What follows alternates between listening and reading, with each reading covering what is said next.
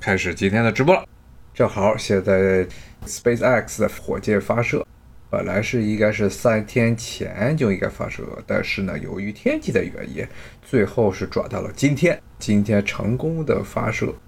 现在美国本地是各种各样的乱七八糟的事情都很多，这是唯一一件。对于美国人来说，还算是比较有正能量的这么一件事情啊。那么，SpaceX 它的第一次的这载人飞行任务啊，目前是成功了啊，成功把两个宇航员发射上太空，准备要去国际空间站，把它送到国际空间站去。现在我看这边，包括国内的新闻，包括这边的新闻，经常说 SpaceX 第一次是私人公司啊，商业公司把人送上太空啊。这句话呢，你说它对也对，但是呢，严格来说啊，这 SpaceX 之前也跟大家讲过，它的技术都是从 NASA 过来的。它之所以要这么做，是因为美国在之前的十几年的时间内。美国国家的各种各样的火箭发射任务是被一家企业垄断的啊！那家企业呢，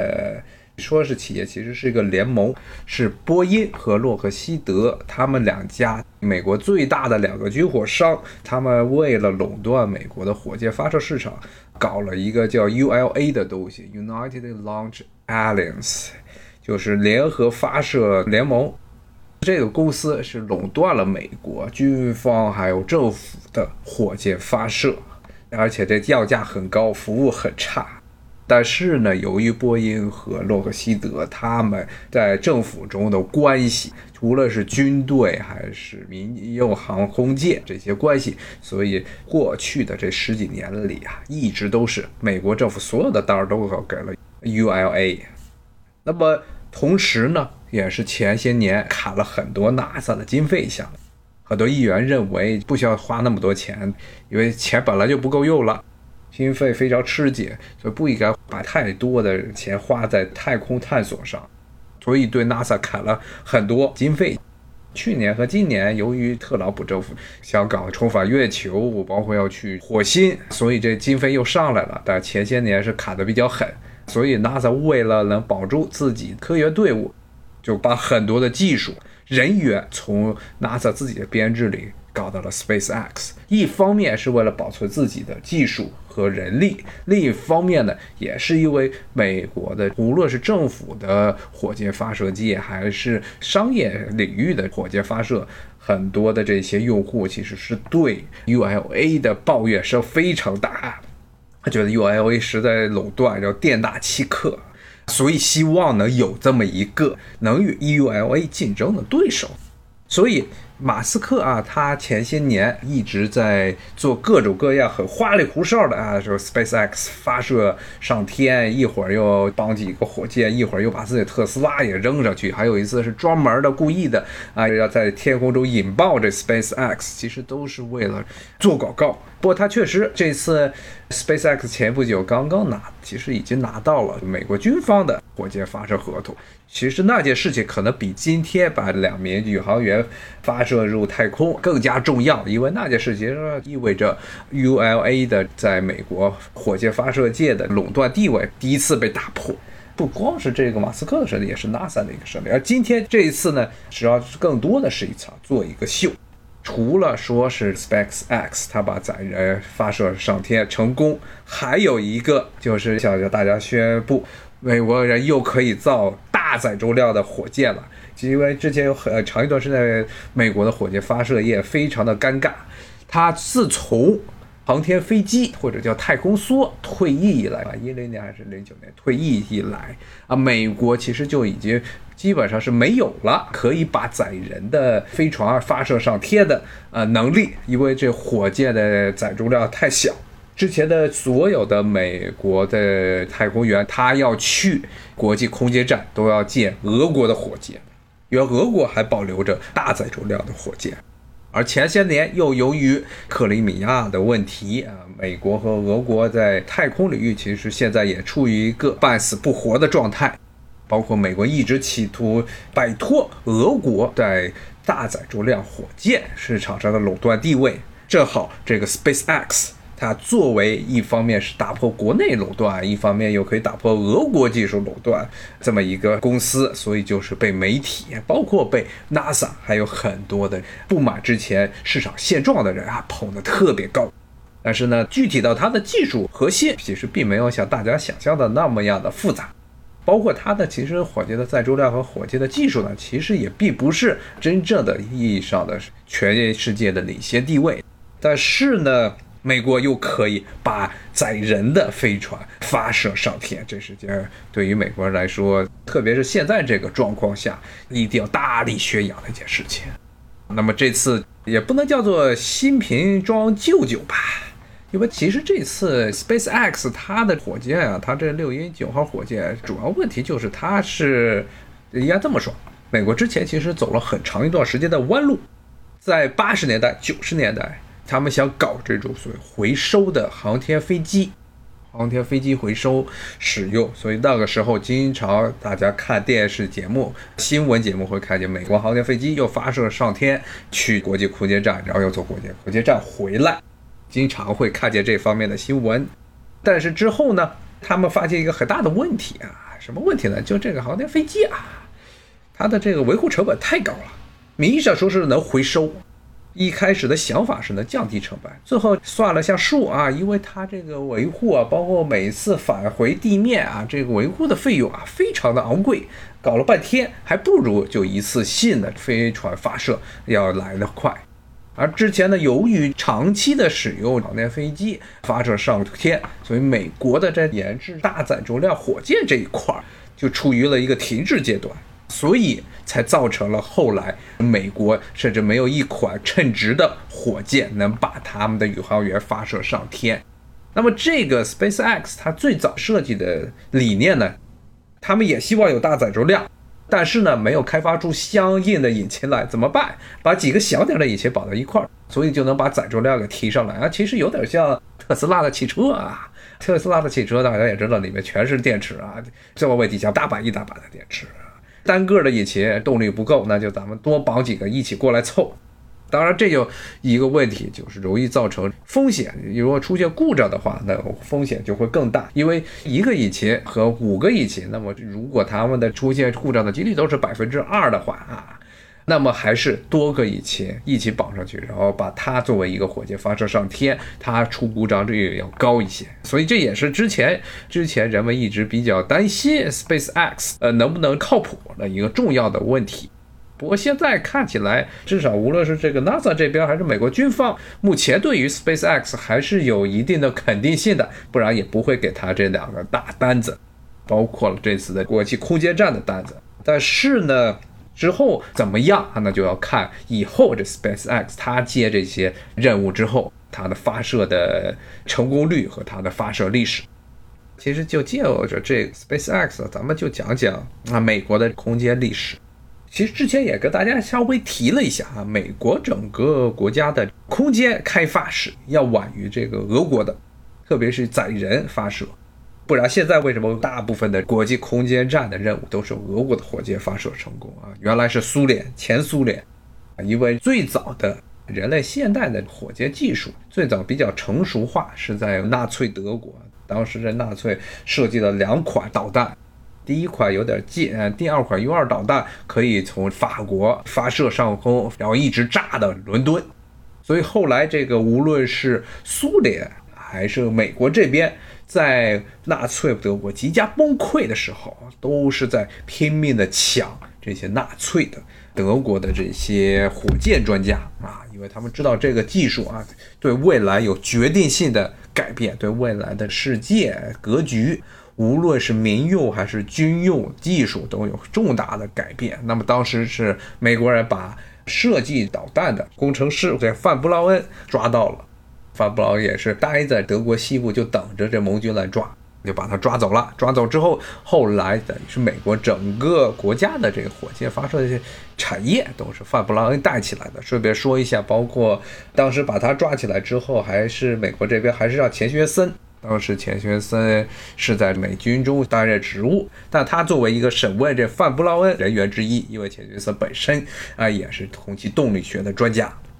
那么范布劳恩等于是他一个人，还有大量的这纳粹的团队呀，实际上是把整个美国的火箭技术带着了。那么苏联那边其实也抓了不少，但是他们的这的大佬范布劳恩没有抓到，所以他们也是带了很多的德国的这些科学家回到苏联啊。两边后来随着冷战的展开啊，两个国家其实是为了向全世界宣扬自己的。所谓意识形态，特别是啊五十年代之后的苏联那边的领导人，这赫鲁晓夫本身是一个不是很切实际的国家领导人啊，经常要玩虚的，所以在这空间发射这一面啊，非常的咄咄逼人。全世界最早一颗卫星啊，最早一颗发射上天的人造卫星是苏联人发射上天的。当时就对美国造成了很严重的冲击啊，因为美国一开始认为他们把这个火箭发射的老大都给抓过来了，苏联要是再发射上天，也估计也不会很快啊。结果没想到苏联很快就发射上天啊，这个后来在美国历史上还有一个专门的词汇啊，叫做卫星时刻啊，Sputnik。Sputnik 是这个俄语，就是卫星的意思。那么美国直接把这个词汇照搬过来，叫卫星时刻。外国的科学技术也可以挑战美国的科技，特别是它名义上是发射上天的是一颗卫星，但是呢，火箭它的工作原理其实和导弹是一样的。苏联其实用这个办法也向美国展示了自己的导弹技术啊，所以美国当时非常的紧张。所以之后，美国之前也给大家讲过，美国就开始了大规模政府资助大学这些基础研究啊，然后特别是在空间这一块的技术和基础科学研究啊，国家那个时候开始砸很多的钱，为了就是和苏联拼啊，在这些当时认为的高科技领域的这个领头羊的地位。当然啦，其实这过去的差不多这二三十年啊。美国的科研界啊，经常要说美国要再来一个卫星时刻，美国要再来一个卫星时刻。但是说了二三十年，美国政府的科研经费的投入并没有真正的出现了大规模的增加啊，反而在很多年头实际还减少了，因为很多的特别是基础科研项目是不会很快出成果的。对于像很多的政客啊，他们可能任期就四年，国会的议员。主要是众议员，他这期也比较短；参议员时间长，但参议员也不是所有参议员也对空间技术感兴趣啊。那么一旦你比如说这个技术可能研制要十几年的时间啊，这些政客就不高兴了啊，说十几年，就算我给了你钱，到时我都归西了啊，你这技术才刚刚有一个雏形啊，当时谁也不会记得我，所以大家都不愿意给钱。这是科研技术一个很大的啊问题，就是。一个是耗时可能会很长，二呢还不一定能出成果啊，成功转化成实用技术，其实困难非常非常大。当年卫星时刻是因为有冷战这个大背景，有美苏啊，从意识形态到科学技术到各种社会结构各个方面在全世界进行竞争，包括当时著名的赫鲁晓夫和当时美国的副总统尼克松的所谓的厨房对话。两人在争执，而是苏联的这套社会体制给人民幸福，还是美国的这套体制啊，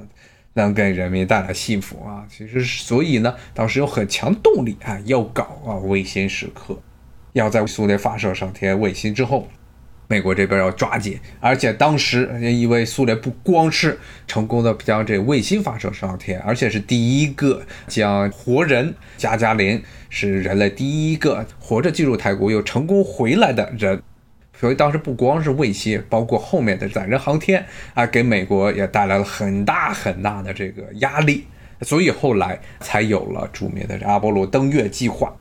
苏联要发射上天，那美国就得来玩这个更大的，就一定要一定要把人弄到月球上。因为当时刚把卫星发射上天之后，过了一些时候啊，美国也有了可以发射卫星的技术。绝大部分时候呢，当时想的啊是先搞一些以气象卫星的名义发射上天的间谍卫星，但是很快苏联就把人给发射上天，那美国这边就脸面上就过不去了啊，所以就要搞阿波罗登月计划。而且还不是搞一次登月，要搞很多次，夸夸夸搞了很多次。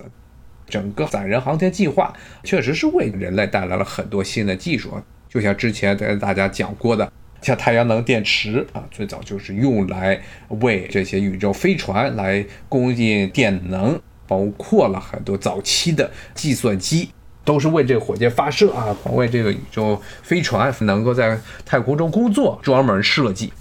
间接的其实还确实是推动人类科技的一个发展。但是具体到阿波罗计划登月成功了好几次之后啊，这个项目还是烧钱烧得太厉害，而且会死人，火箭发射的时候直接炸了。所以呢，后来。非常昂贵的这么一个，其实是没有直接的带来任何的实际收益的这么一个项目，只是在名望上带来了收益的项目，很快就被美国政府叫停了。包括后来设计航天飞机，也是为了能省钱，不像之前可以将各种资源、所有的资源全一股脑的砸在登月上面。后面呢，就逐渐的开始要精打细算。当然，这个其实算的也不对了。最后发现，航天飞机有的地方翻译成太空梭，它的成本其实要比一次性的飞船要高。而美国和苏联的竞争，除了在载人航天，还有登月，登月到现在，苏联包括现在的俄国都还没有登月成功之外，就是空间站。也就是这一次的猎鹰型火箭，它把两名宇航员发射上天的目的，还是要去国际空间站。但是最早的空间站实际上是苏联人搞的，这是礼炮，然后是和平号空间站。对九十年代新闻有印象的人，可能还有记得，特别是九十年代末，当时有很长一段时间内，新闻联播中经常会报。和平号空间站又要续命一年。和平号空间号虽然已经超役服期了很久，但是呢还要继续工作。包括最后和平号空间站，它正式的退役，从轨道上下来，然后掉到了地球上，结束了自己的使命。当时是很大一件新闻。因为这个和平号空间站在九十年代，特别九十年代初的时候，是人类唯一的啊一个可以工作、可以在上面做实验，而且可以正常工作的这么一个空间站，不能叫国际空间站，因为是苏联人搞的。后来是美国又牵头把俄国也加进来，包括了欧洲的很多国家，包括甚至日本啊加进来，搞了一个国际空间站。这是和平号空间站后续的这么一个项目。也是这一次 SpaceX 它的火箭发射上天的目的。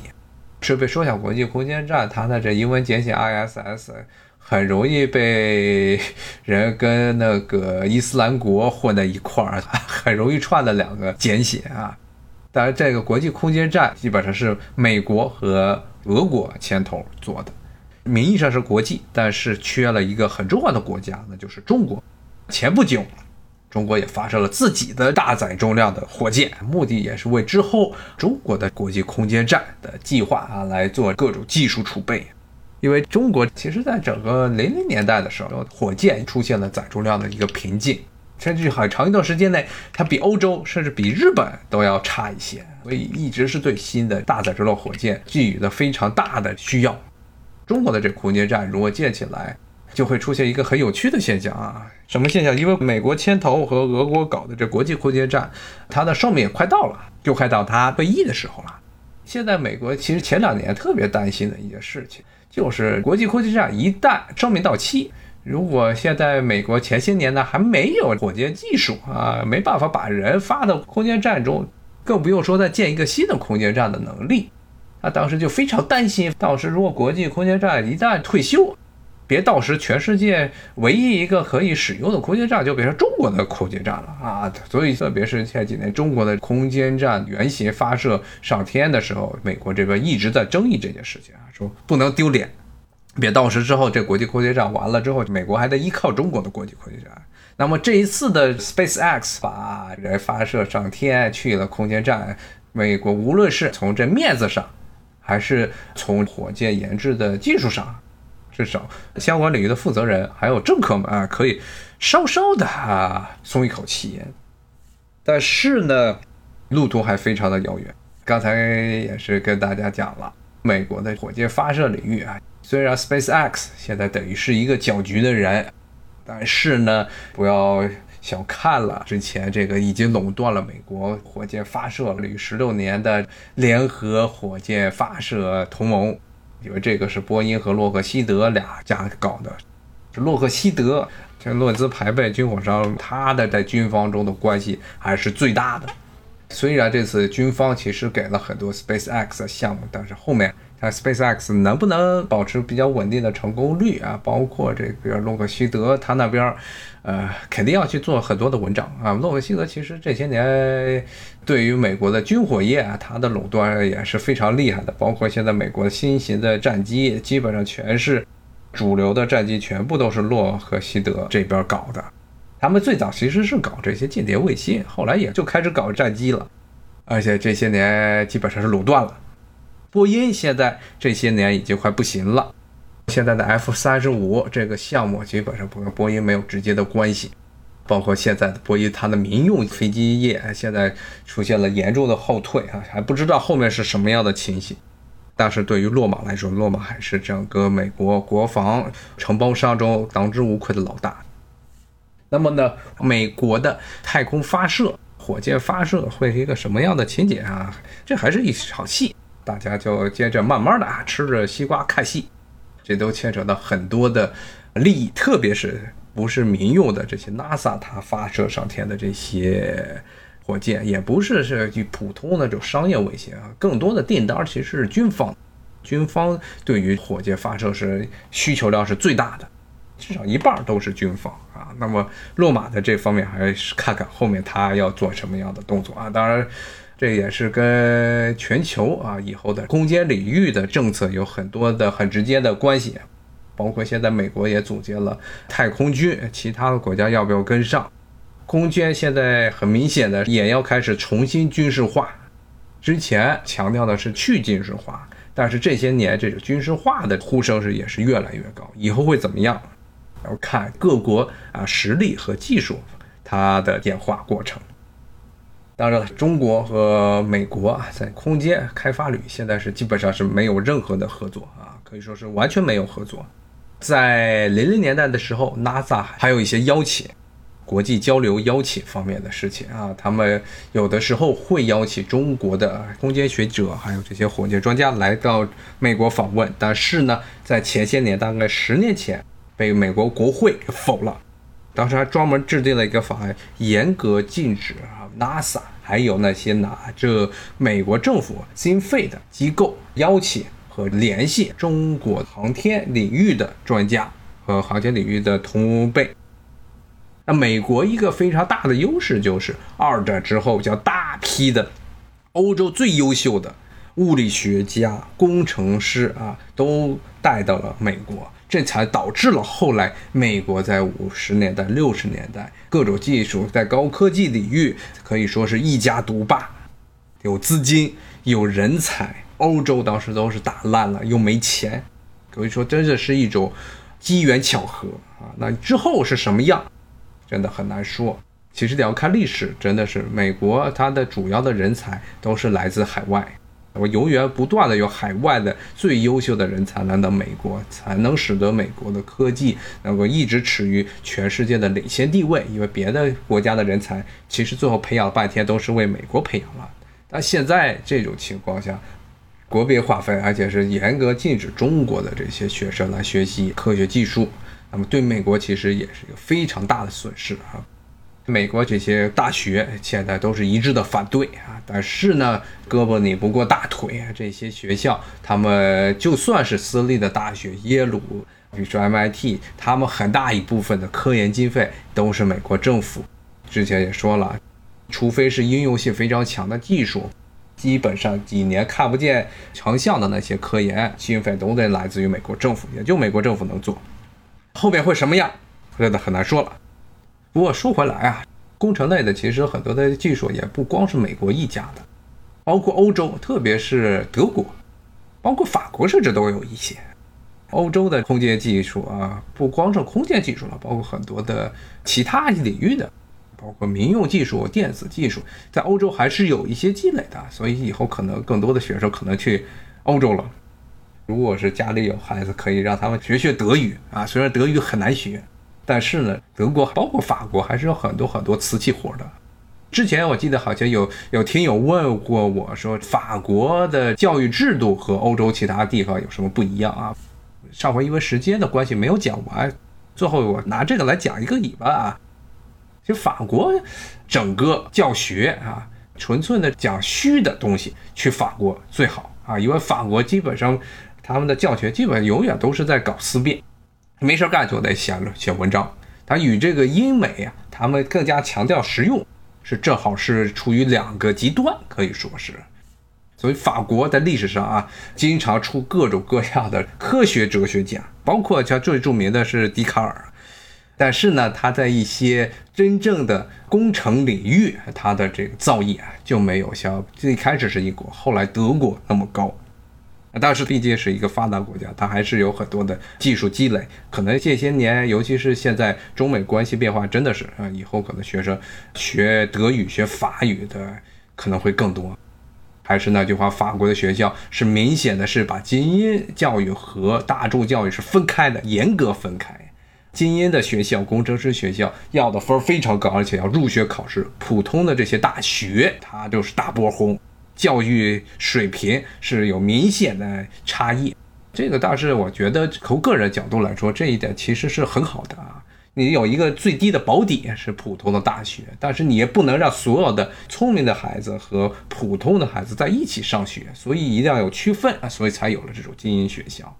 就法国的它整个学校配置，整个高等教育的配置其实是有很合乎逻辑，而且有很强的现实意义的。但是呢，现在法国就业率也比较差。今天就讲了讲 SpaceX 的火箭发射啊，还有美国空间技术和空间发射领域的前世今生。好，谢谢大家，咱们明天啊同一时间再见，拜拜。